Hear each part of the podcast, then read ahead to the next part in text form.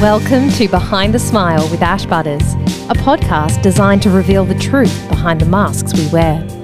Together, we look to demystify the human mind and its behaviours in relation to mental health, trauma, and addiction. My name's Ash, and I'll be your host as we uncover the real stories of people's pain and the steps they've taken to live a life of freedom in recovery. From sobriety to spirituality, join me each week as we uncover the reasons why people seek recovery and how their lives have changed by living one day at a time.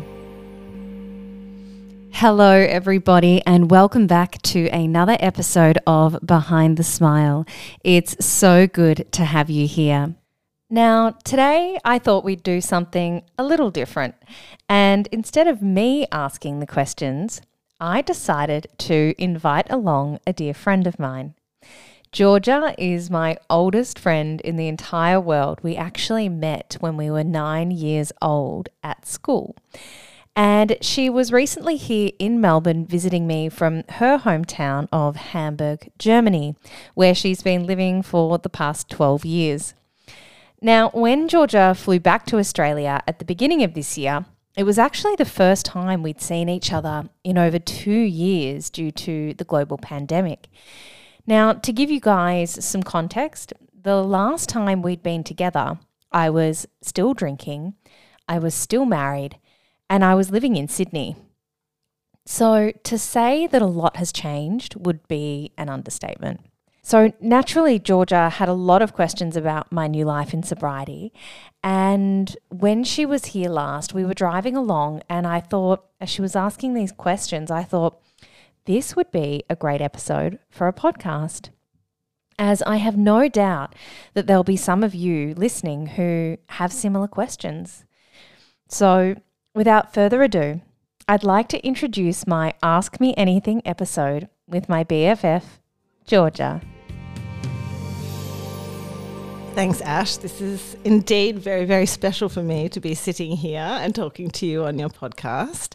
Um, I did think of a couple of questions before I came, and I think we're going to, st- like, correct me if I'm wrong, we're going to do this as I'm interviewing you rather than the other way around. That is correct. yes, I am in the hot seat today, so take All right. it away. Well, I want to kick it off with the question that you mentioned, which kind of sparked this idea, and that was the higher power. And specifically, I heard you referencing this in one of your other episodes um, that you, through your journey with recovery, you now believe in God.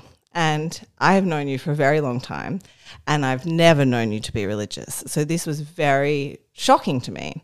And I wanted to know how does that come about? Is that part of the journey? Is that something that is now an, an active part of your life? Tell me a bit about it, please. Sure. So, as I have mentioned to you before, part of my sobriety involves being part of a 12 step fellowship. Uh, and in that fellowship, one of the key elements is coming to terms with a concept of your own higher power. And the idea behind this really is that when I was drinking, I was managing and controlling my life, and I was ending up in really bad places, really bad situations. And the more I tried to control my life, the worse it got. And so, coming into recovery and being asked to hand my will and my life over to a higher power is really about understanding that I'm not God. So, first and foremost, the term for me, God, doesn't necessarily have to have religious connotations. And that's why we say it can be a higher power of your own understanding. So, for some people, that might be a tree, it might be the ocean, it might be the universe, it could be other people in the room. It just needs to not be you. So, you know, growing up, I wasn't religious, as you know, even though I went to an Anglican girls' school. And we went to an Anglican girls' we school. went to an Anglican girls' school. And as you remember, we were in church every week and being part of the choir for me, I sung a lot of religious music and hymns and was very immersed in that world. However, because I understood God at that time to be a punishing God. It wasn't something that I related to. In fact, if anything, I probably rebelled against it.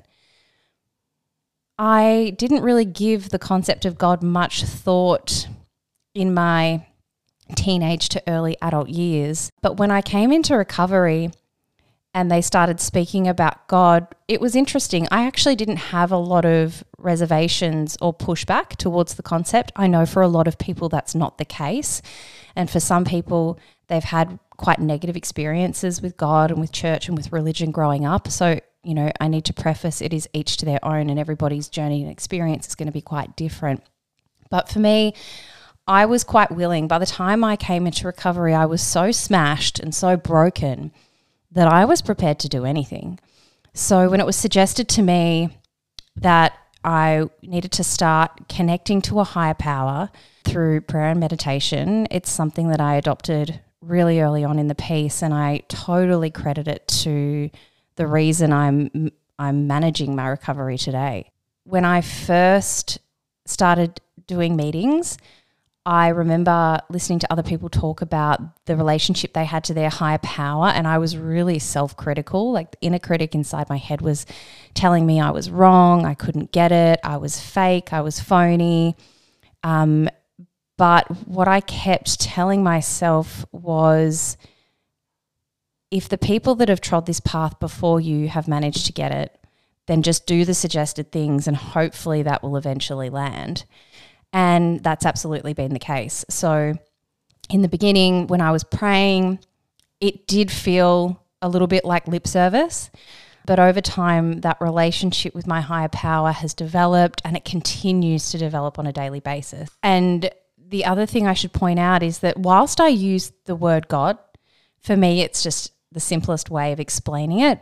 But my higher power isn't a man in the sky with a white beard it's an energy. It's everywhere and it's within me as well. And so when I'm praying, I'm talking to this energy or I'm talking to God. And then when I'm meditating, it's God talking back to me. And it's in those moments of quiet meditation and reflection that I'm able to connect to my inner knowing, which is something that when I was using and drinking, I wasn't able to do that. I remember people always saying to me, you know, that throwaway line of trust your gut. And I'd always think, how do you do that? Because my gut literally didn't talk to me. Like I didn't have intuition. I wasn't able to feel within and find answers. so interesting. I think if because for so many years, because I was trying to mask the pain of trauma and experiences, my way to process was to numb out. And I think to be able to connect to your intuition and be really led by self, you you need to have clarity and you need to be present. So it's almost like over the last 2 years it's been this daily practice of slowly removing the armor the work I do within the fellowship with my sponsor, um, going through the 12 steps, all of that is this process of removing armor. And then once that, re- that armor is removed, you're left with self. And then you're a lot more open to be able to receive that message and that knowing. But what's really interesting is that you speak of meditation. And as I told you previously, I'm now a big fan of the practice of meditation. But you speak of meditation and praying in the same context, is that for you like meditation praying? Is that one thing now? Or like, because my concept of praying is what, or what I know of it is when people are down on like their knees before their bed with their hands together praying up to the man in in, in the sky with the beard. Mm. But you, yeah, how, how does that work for you then? Is, is meditation and praying the same thing for you now a bit? No, so, not no. at all. No. But I do most of the time do them at the same time. So, for me, prayer, as I said, is about talking to God and connecting to my higher power. And a lot of the time when I'm praying, I'm asking for guidance and I'm asking for direction. So I'll ask God to direct my thoughts and I will ask God to show me how I can best be of service, how I can show up in the world. And I'm seeking that guidance. Meditation is that quiet moment of reflection where I go in. for me, in my routine, I'm a very routine based person. It just works that I get up in the morning, I meditate, I do my 20 minutes in the morning, and then at the end of that, I pray. So that's what works for me. But for a lot of people, I think, particularly in early recovery, especially if prayer is a foreign concept, you just get down on your knees and you pray. you know, like, and it can be at any minute of any time of the day. But generally, you know, we'd recommend always starting the day and finishing the day with prayer. You know, prayer is a great um, opportunity to also acknowledge what you're thankful for, and so you can really practice gratitude in that moment. But for me, like I said, it is it's it's it's handing it over and it's asking for that direction, which kind of goes back to what I was saying about when I was out there drinking, I was directionless. And so part of handing it over is saying, Hey, God, I don't have the answers. Can you show me? Show me how I can best show up in the world today. How can I be the best version of me, the best human? How can I give to others? And you keep um, using a lot of that. I'm gonna, I don't know how else to call it, biblical vocabulary. So you said the word God, but at the start you mentioned higher power. And the higher power or higher being, spirit is a really easy concept for me to grasp. Mm but the you keep referring to these biblical terms, which throws me a little bit. What's the reason for that? Why? I, I understand now the reasoning behind it that it is not the man in the beard or with the beard, um, but why is it the word God used and not a higher power? Honestly, I'm lazy. no, it's um, they're interchangeable. One for me, one means the other. It's just you can say God or you can say higher power and God just rolls off the tongue a little more easily for me. Okay, that makes sense. I get that. I get that. But like, yeah, it throws me every time that you say it because maybe it is because of how we grew up and what school we went to that that is really just a solid biblical thing. And I think that what you're saying is probably echoed by a really large proportion of the population. You know, history hasn't always painted a very good picture of religion and God and you know, the idea that God is a punishing God. So I do, I hear you, and I think it can be triggering for a lot of people. I guess that's part of the reason we're here today and we're talking about this because I hope that people can start to understand that you know it doesn't have to just mean that that it can be interchangeable with this concept of a higher power or the universal spirit you know it's really up to each individual and what their own conception is do you find that a lot of people who uh, you're now like in the program with, I think that's the correct terminology, um, do you find that everyone has adopted this relationship with a higher power? Is this a very common thing, or are there some people who it, this is a part of the process that they don't want to be part of? I can't speak for other people, but what I can say is that everybody I know that I've connected with within the fellowship, they do foster this relationship. And I do believe that it, it's an integral part of recovery and it's one of the key components that will make or break somebody's sobriety because it's in those times of absolute pain and suffering and bewilderment that you can turn to this higher power and say help. Yeah, wow. Knowing that it's you're not alone, it's not up to you to have to get this. Like there's something out there that's bigger than us. The universe has your back. Like you need to truly wholeheartedly believe that to have that moment of surrender to be able to then face life on life's terms, which is what sobriety is all about. I often talk about sobriety is an incredibly painful journey at times because you don't have anything to numb the edges. Like you have to feel everything. And that can be totally. That can be incredibly blissful or it can it can honestly feel like your insides are on the outsides. Um, like a skin cat. Like it can just really hurt sometimes, and it's in those moments that um, that relationship with a higher power can really help get you through. It's so interesting. I find this, yeah, just that concept as well. Like I said, because it's come from the the place that I've known you my entire life, and that's was never something that was even like yeah spoken about or whatever. But I want to grab back to the to the point about or like the the topic that's also I've been wondering. It's actually a funny one. We started off with the really heavy stuff, so we've just gone like we jumped in with with the religion topic. Love it. I'm going to go down to an easy one. Um, maybe it's a bit of a funny one. So in we all have seen the movies where people go to these meetings and they get chips or they get little coins or I don't know what they are. Is that a real thing? Do people get these chips and where are yours? I want to see them. okay, so yes, they are real.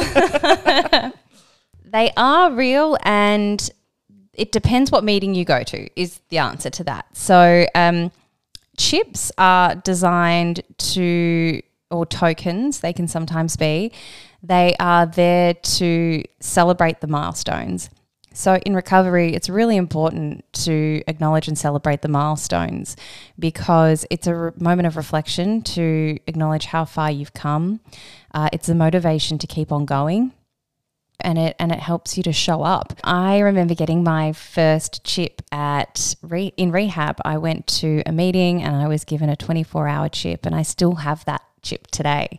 Why I, have you not shown me? Oh my god, it's in my bedside table. we can I'll show you. Um, later, later. Later, later.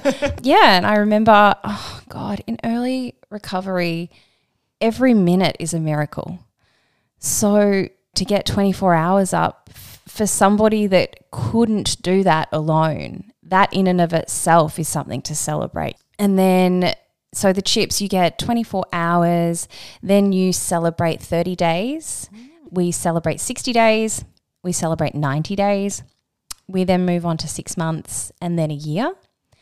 And then after that, it's every year.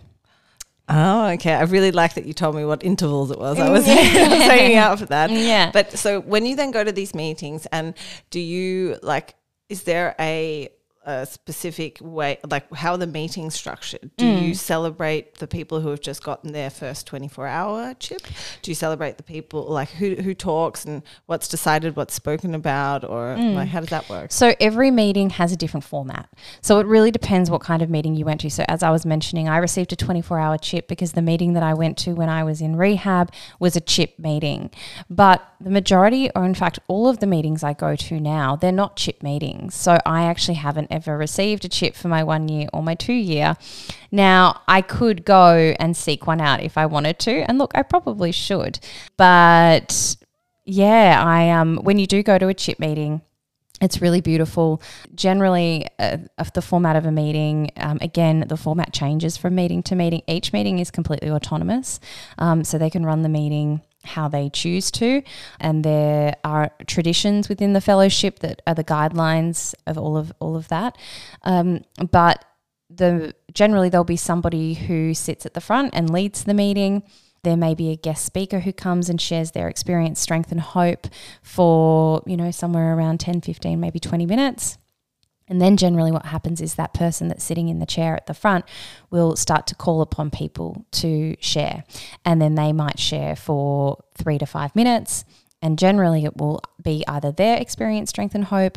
It might be from a passage in a book that we've read, or it could be a topic that was created by the guest speaker. So, depending on how long the meeting is, whether it's an hour or a 90 minute meeting, a number of people will be asked to share.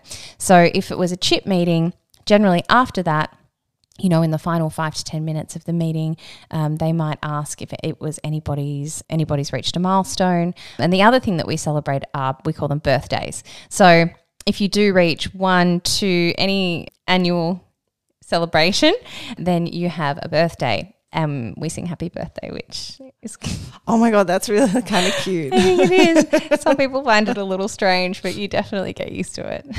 okay, so this is uh, sadly not a very positive question, but it's still very interesting to me. I wonder what happens when someone out of the your community or the fellowship at these meetings, um, do people have what are they called? Where you oh relapse? God. Yeah, relapse. Thank you. Yeah, what happens? Do people? Yeah, what happens when someone relapses? Have you had an experience with that? I'm really blessed that I personally don't have relapse in my story. When I finally made the decision to get sober, as I've mentioned, I went through a rehab and I was just lucky enough that the message landed for me at that time. Relapse is um, a very, very common part of a lot of people's stories. And, you know, one of the things that we say is you just keep coming back. Mm-hmm. You know, these rooms and this community of people, it is such a welcoming space. And nobody should ever feel that they have failed or that they have disappointed people when they've relapsed. The most important thing is is that they're honest, that they share it with the people that they've connected to, and that they get back to a meeting. That's so interesting. Yeah, well, I, you know, obviously, I don't want you to relapse, no, because you've turned into the most uh, turned into. You always were, but I've seen you now how you are in comparison to when you were struggling, and it's beautiful. So we definitely don't want you relapsing. Oh, thank you. but um, so this community, you have a very strong network. You've built up a network. I know you've told me you've gone out for dinner with, um, you know, a couple of the people that you've met at these uh, meetings, and is the network part of the process? Huge, huge. Yeah. There's three really integral parts to this program and the the unity side is so important. Um, you know, everything that is spoken about in this program is is we. It's a we program. You know, you don't do this alone. You don't get sober alone. It's so important. You know, it's one of the hardest things I think to do at the beginning is you're really encouraged to get other people's phone numbers and to call them. Oh. And, you know, that's just so against the way I was programmed, you know, particularly towards the end. And I, my drinking was, you know, I, I began isolating in my drinking um, towards the end. And so the last thing I wanted to do was reach out to a stranger and ask for help. Like that just was so counterintuitive. I couldn't imagine asking a stranger for help. I could barely ask my friends and family for help. But as I said, I truly believe that success in recovery is your willingness to do the suggested things. And when I was told to do this, I just did it. Now, that doesn't always mean that these people are going to become your best friends and you know you're going to skip off into the sunset together. But what you do is you're there for each other you support each other. You know if someone's not at a meeting you, you check in on the people so that they know they're not alone that they don't have to feel alone and that there's always going to be a place that they can come to that will help them and heal them. That's so yeah really, really interesting. Do, do you also feel like, is this journey for you the like this is the end? Do you or do you think this is just the beginning. very good, very good.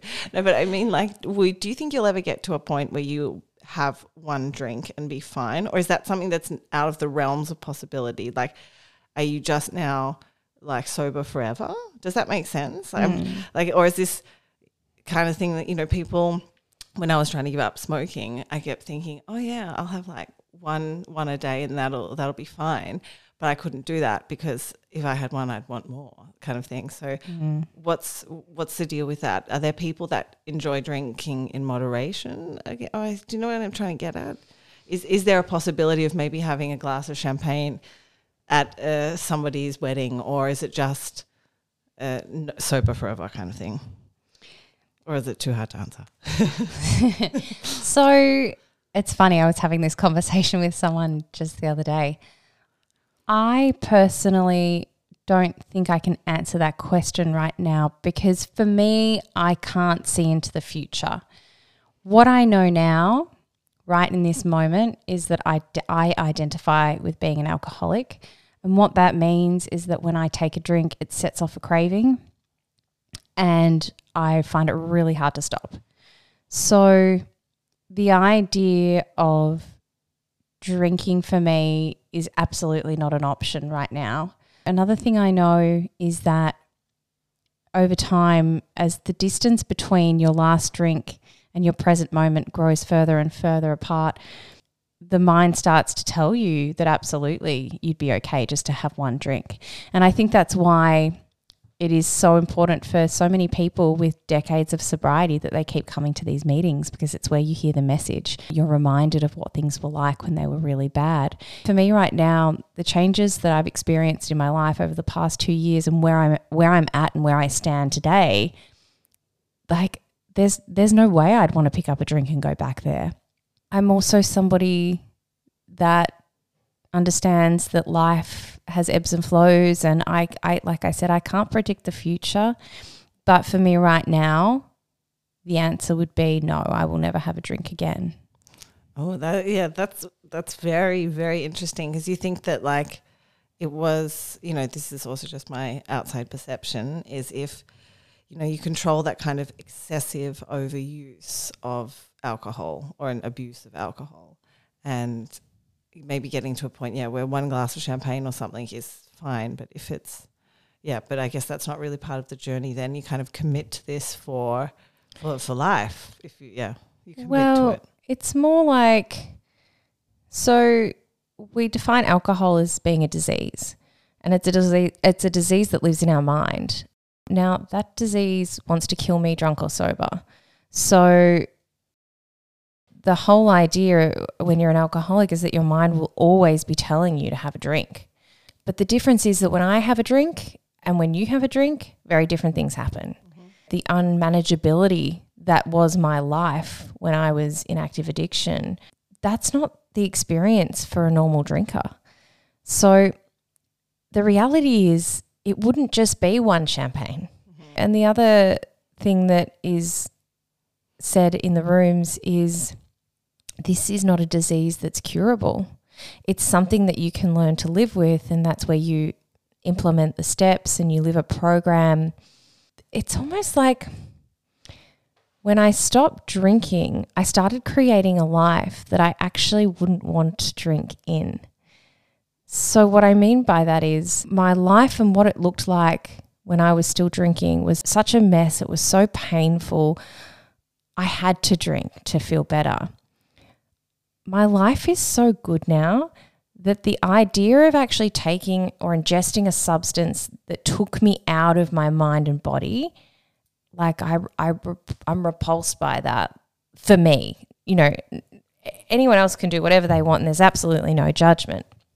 But for me personally, I don't want to be out of my body. If anything, I want to be more and more and more in my body. so you don't get cravings do you Do you No. like So for me, I absolutely did before I gave up. Like, oh my God, I would crave alcohol every day and I would drink every day. But one of the incredible things about getting into recovery and developing that relationship with a higher power is the, rec- the cravings were removed. Oh, so that came through the higher power, you think? That that kind of like disassociation, like you viewed yourself at a different point. So I think what happened was in the early days when I was still craving and finding it really challenging, I prayed and I asked God to remove the craving. And I can't remember exactly when it happened, but um, it just it left me, and that's just insanity to even comprehend because I could, you know, when I was in the last couple of years, I would wake up every single morning and tell myself, I'm not going to drink today. Like, I convinced black and blue that I wouldn't pick up a drink. you mean before you went into rehab? Yeah. Yep. And I would get to about midday, and then all of a sudden, that disease, that, you know, that voice in my head would start saying, Oh, it wasn't really that bad. Oh, nah, you'll be right. Oh, we can, you know, we can always give up tomorrow.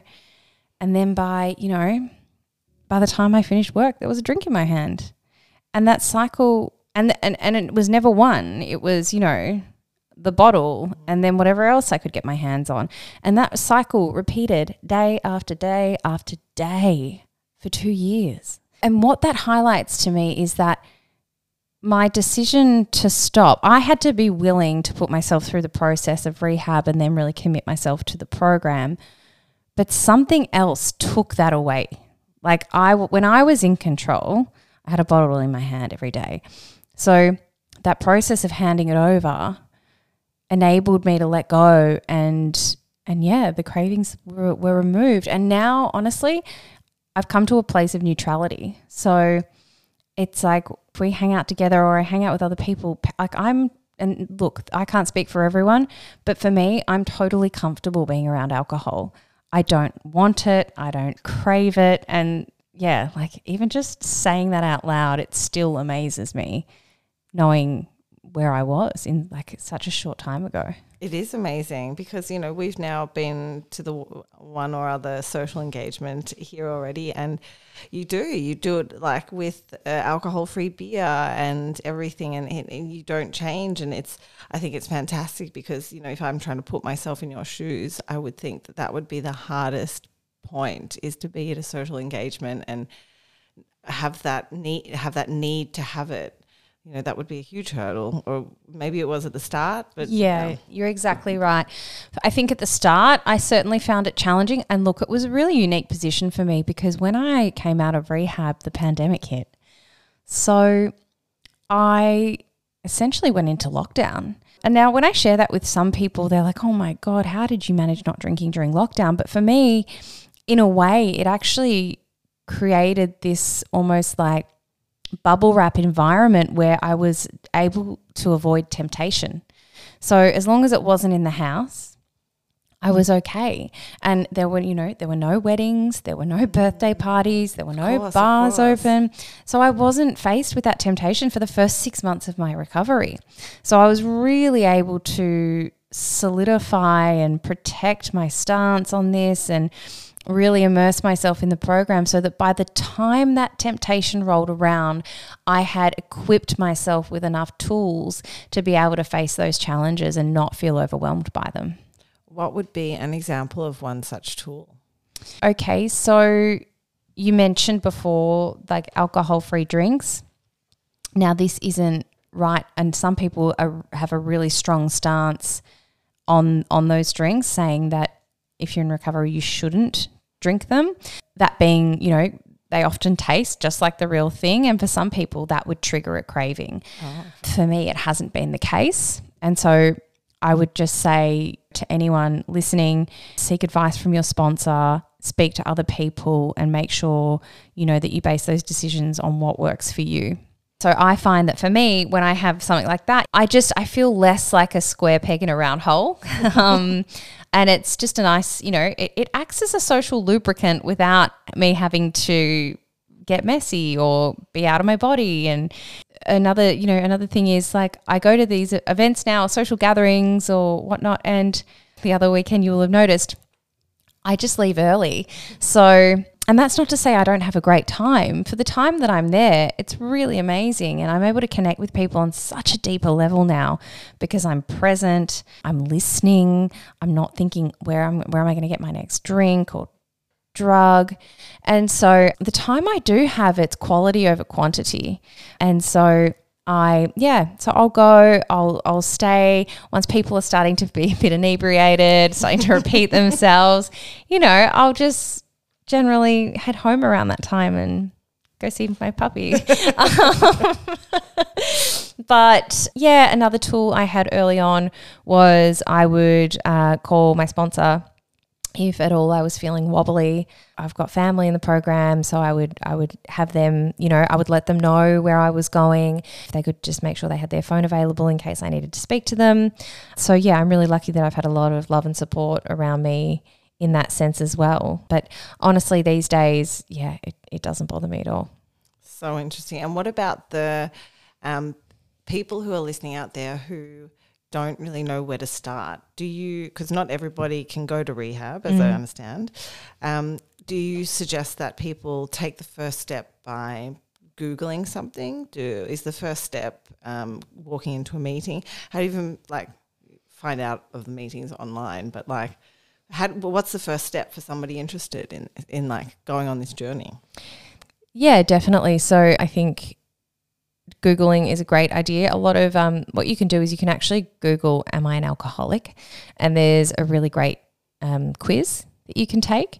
Um, so a lot of people may be surprised when they answer that quiz. And then the next thing that I would be doing is I'd be getting to a meeting. So there's things like the AA Times um, and other great resources that will tell you where meetings are. And you just get there and you just when you when you get there listen and then make sure you reach out to people at the end. You'll often be asked to identify in a meeting. You'll be asked to um, stand up if it, you're in your first 90 days. And so I just encourage anyone that gets to a meeting that's new, just make sure that you identify so that other older sober members can reach out and wrap their arms around you and, and look after you and carry you through the early days because they're definitely the hardest. Mentioning older, what's the age like gap of people there? Like this. so when I say older sober members, obviously not like old. People. I mean um, their length of sobriety. but in all honesty, it's such a varied and vast group of people. There's people there, you know, the youngest I've seen is 17 and the oldest I've seen is 85. Oh, wow. So, but that, that's another thing. Like, one, I actually get the feeling that the younger generation is not maybe drinking as much as like our generation. I think so as well. I mean, I've heard people reference social media being a real reason for that. You know, everything's recorded these days. You can't get away with as much. I think there's just a lot more consciousness around health and well-being as well. But in saying that, when we go back to the basics of, of what this disease is, it's alcoholism, and alcoholism doesn't discriminate. So if you if you carry the gene, if you have the disease, the likelihood is that you, well, if you're lucky enough, you will find yourself in the rooms one day. And are these rooms centered around one certain topic? So, is, is, do you go to a meeting for alcohol? Do you go to a meeting mm-hmm. for narcotics? Is there also meetings for overeating? Is there meetings for smoking? Like I don't know. Like yeah, you've you've nailed it. There is there's Narcotics Anonymous. There's Debtors Anonymous. There is OA Overeaters Anonymous. There's SLA, which is Sex and Love. So yeah, there's um I think there's over a hundred um, oh. different fellowships that are all based off the the twelve step recovery program formed by AA. And that twelve step program comes from where does that where does that like originate? Like who was the so AA was founded by two guys, Bill and Bob, in 1935, and it just started with the two of them.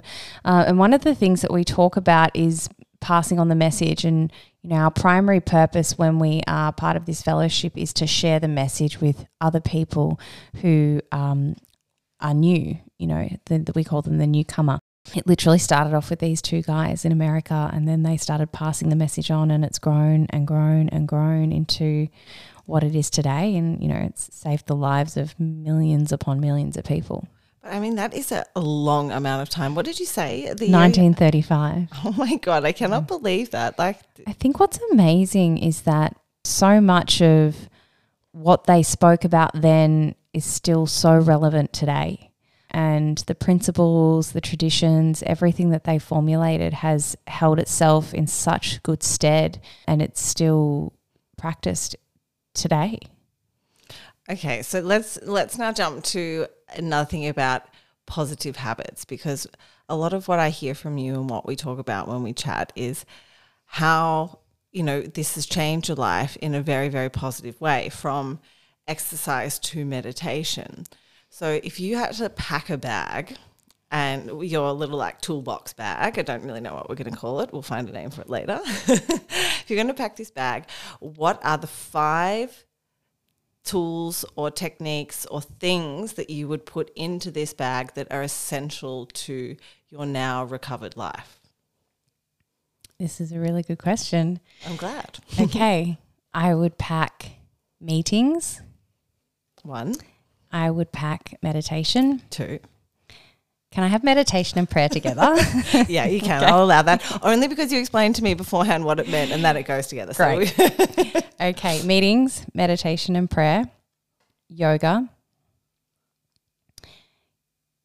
connecting with other alcoholics and addicts, people in recovery, and therapy. Therapy. I'm glad you brought that up. Do you still go? How often do you go? Oh yeah. well, because I know you've been in therapy like for a long time, and yeah, I just didn't think you were still going. I, I didn't know that actually. I'm very surprised. Yeah. So the way I look at therapy is you take your car to the mechanic to get service, right?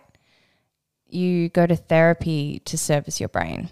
When you are running rough, then I would recommend that you do therapy more frequently for me, in my current state, my maintenance, what that looks like, is uh, once a month. I um, have an hour with my therapist. So, my therapist that I see is the same woman that I met in rehab. So, when I was at South Pacific Private, um, I had a group therapist where I did all of my primary work.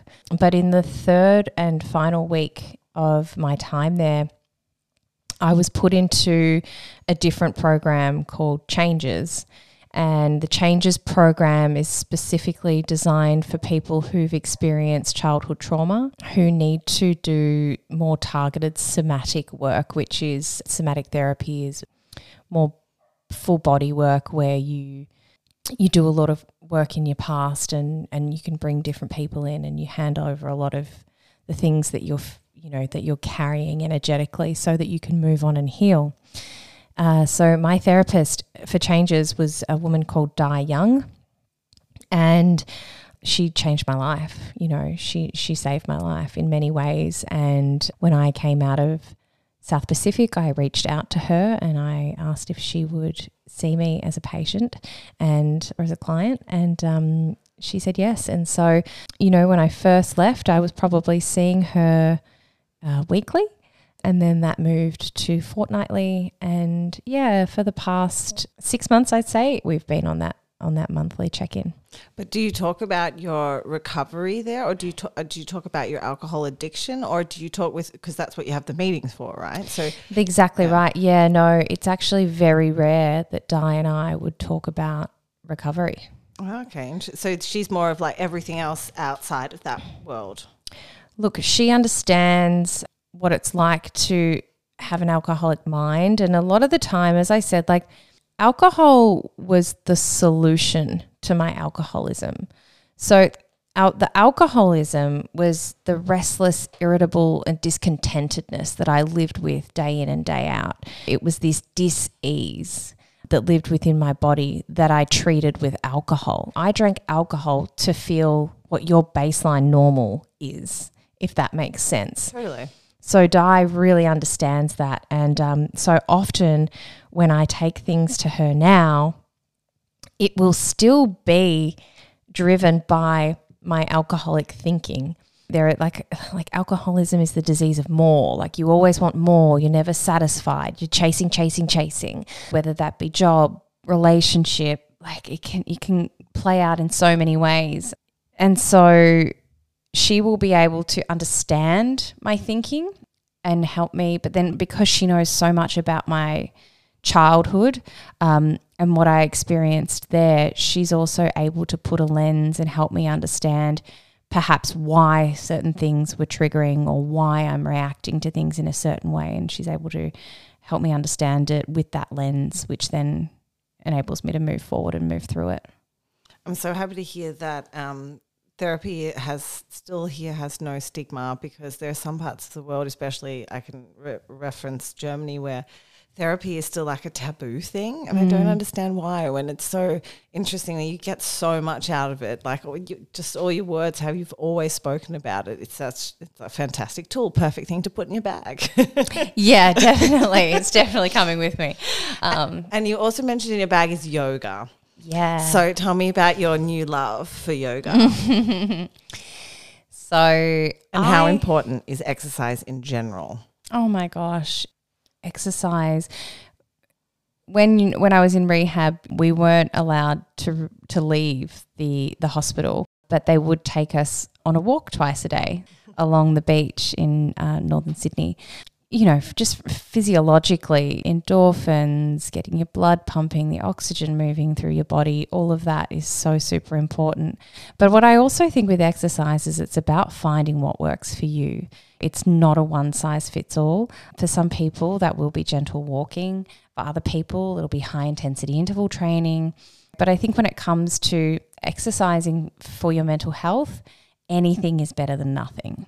So you just start with baby steps. If it's something that you're not um, used to or comfortable with, you just you just start. Like you know that might be a five minute walk around the block, and then you know the next week you you move it up to ten, and then from there you know you you, you grow and grow. But I just think you've got to be moving your body to ensure that your mental health is is fit and healthy as well. I had been doing yoga on and off, dipping my toe in before I got sober. It's funny, you know, before I gave up alcohol, towards the end in that pre contemplation stage, I was looking for anything to fix the problem. I was prepared to do anything if it meant I didn't have to give up alcohol.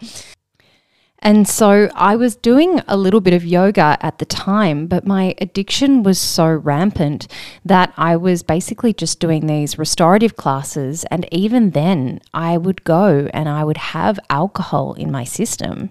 What? Yeah, like that's how like towards the end it was just getting so crazy. Like I wasn't wasted, but I had liquor in my system. Yeah, it's crazy. And then I would wonder why it like wasn't like I wasn't getting the spiritual connection and the energy shift that I needed. Oh my god. I so going back to your question, now that I'm able to connect with myself and be present a lot more, I honestly find that yoga is an extension of this connection to my higher power and this connection to self. It's a, quite a profound feeling when you really feel into it.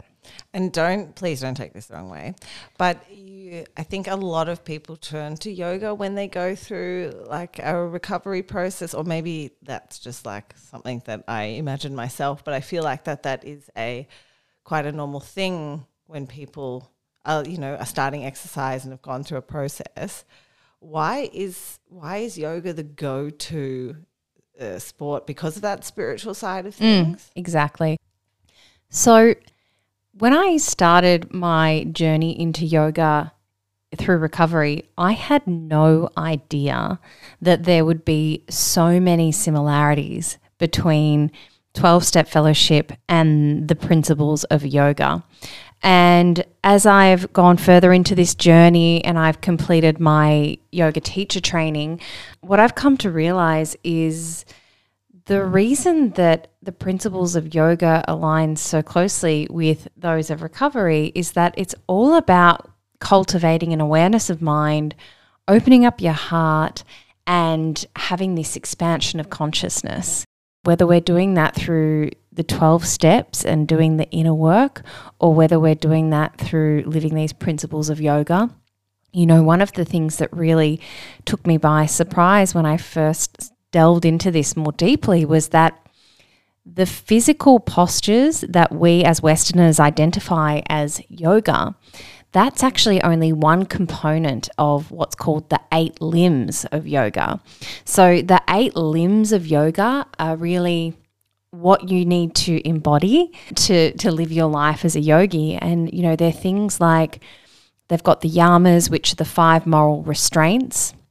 And so within that, you've got things like ahimsa, which is non-violence, satya, which is all about truthfulness or honesty, which in AA is uh, you know it's a program of honesty. It's that's one of the core fundamental parts of the program.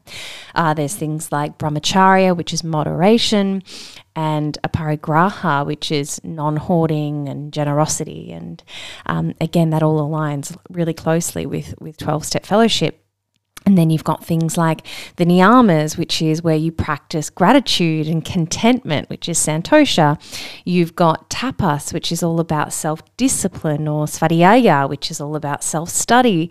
And the, the big one um, is that the, in yoga, there is also this really important direction towards devotion to a higher power and this idea of surrender. So, again, uh, there's just so many similarities between yoga and the fundamentals, principles of yoga.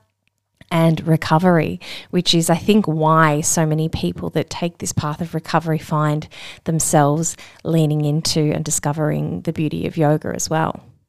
All right, so I have another question for you. If I was having a bad day and my motivation was pretty low, my energy was pretty low, what would you advice would you give to me in order to get out of this funk or rut? Mm. So, one of the things that I've learnt is to actually honor feelings as they come up. So, in the past, I would drink on any kind of feeling, really happy feeling, celebration, sad feeling, disappointment, grief. I would drink on anything. The point is, I didn't let myself feel.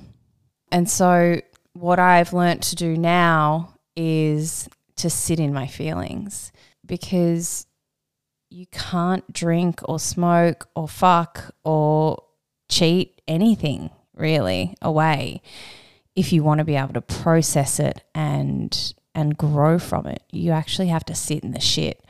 And sometimes that's really uncomfortable. And even in the past 12 months, like I've hit some speed bumps. I've had days that have totally KO'd me, knocked me for six. I've been floored. But whereas in the past I would go to something to shift that feeling, what I do now is I practice self care. And so, what that looks like for me a lot of the time is I will allow the emotions and the wave to wash over me. I'll then go into my tool bag and I'll pull out meditation, I'll pray, I'll call somebody. Generally, for me, it's another sober member who understands how my brain works and is able to maybe share some of the experience that they've had, similar or otherwise. As we just spoke about, I'll get myself moving, but not necessarily that day. You know, sometimes like, uh, like you can be feeling like shit, and someone's like, just go out for a walk. And you're like, I don't want to. you know what I mean? Like sometimes it's for me it's this idea of non-attachment. Don't be attached to the thoughts and the feelings. They are just thoughts and feelings and you are not your thoughts and feelings. But at the same time sometimes they're coming up because they're trying to send you a message or they're trying to tell you something. And i think it's really important to be able to slow down and tune into that. So yeah my first bit of advice would be to actually honor what's coming up. If that's consistent day after day then then yeah like oh, it's important that you reach out that you that you look after yourself, that you practice self care, and, and and what that means for you. But um, definitely, prayer and meditation are huge when I'm in those moments, just to help me stay present and also hand it over. Are you also very focused on these topics now? Like, does this consume your world? Like, it, what, for example, what was the last book that you read? Is it, a, you know, a recovery uh, like book, or is it? Do you also read? Have you reread Harry Potter or something? oh yeah, look, I'm I'm pretty into it. I'm reading a lot of Pia Mellody's stuff at the moment. I'm a huge fan of her work, and I just find that I'm drawn to that. I've been reading quite a few books that are related to yoga at the moment, obviously doing my teacher training. The Surrender Experiment is an incredible book. One of my dad's favorite books, The Happiness Trap, which is actually sort of aligned to what we were just talking about earlier with you know, you're not your thoughts and feelings. But yeah, I definitely do find that I'm naturally drawn towards books that are around recovery, personal development, and that sort of thing. I do, however, try and throw in some sort of fiction every now Very and good. then, just to just to lighten the mood a little. you got it, definitely. I'm not romance. sure it's Harry Potter though, but don't rack on Harry Potter. Hey, I love Harry Potter. I love Harry Potter. It's happening. Okay, Ash, uh, thank you so much for having me and letting me ask some questions to kind of clear up my confusion. It's a pleasure. on recovery, and they were a little bit silly, I think, at times, but you know, there's no such thing as stupid questions. But I think now um, we should take your toolkit and wrap it up. What do you say? You can borrow my toolkit anytime, Georgia.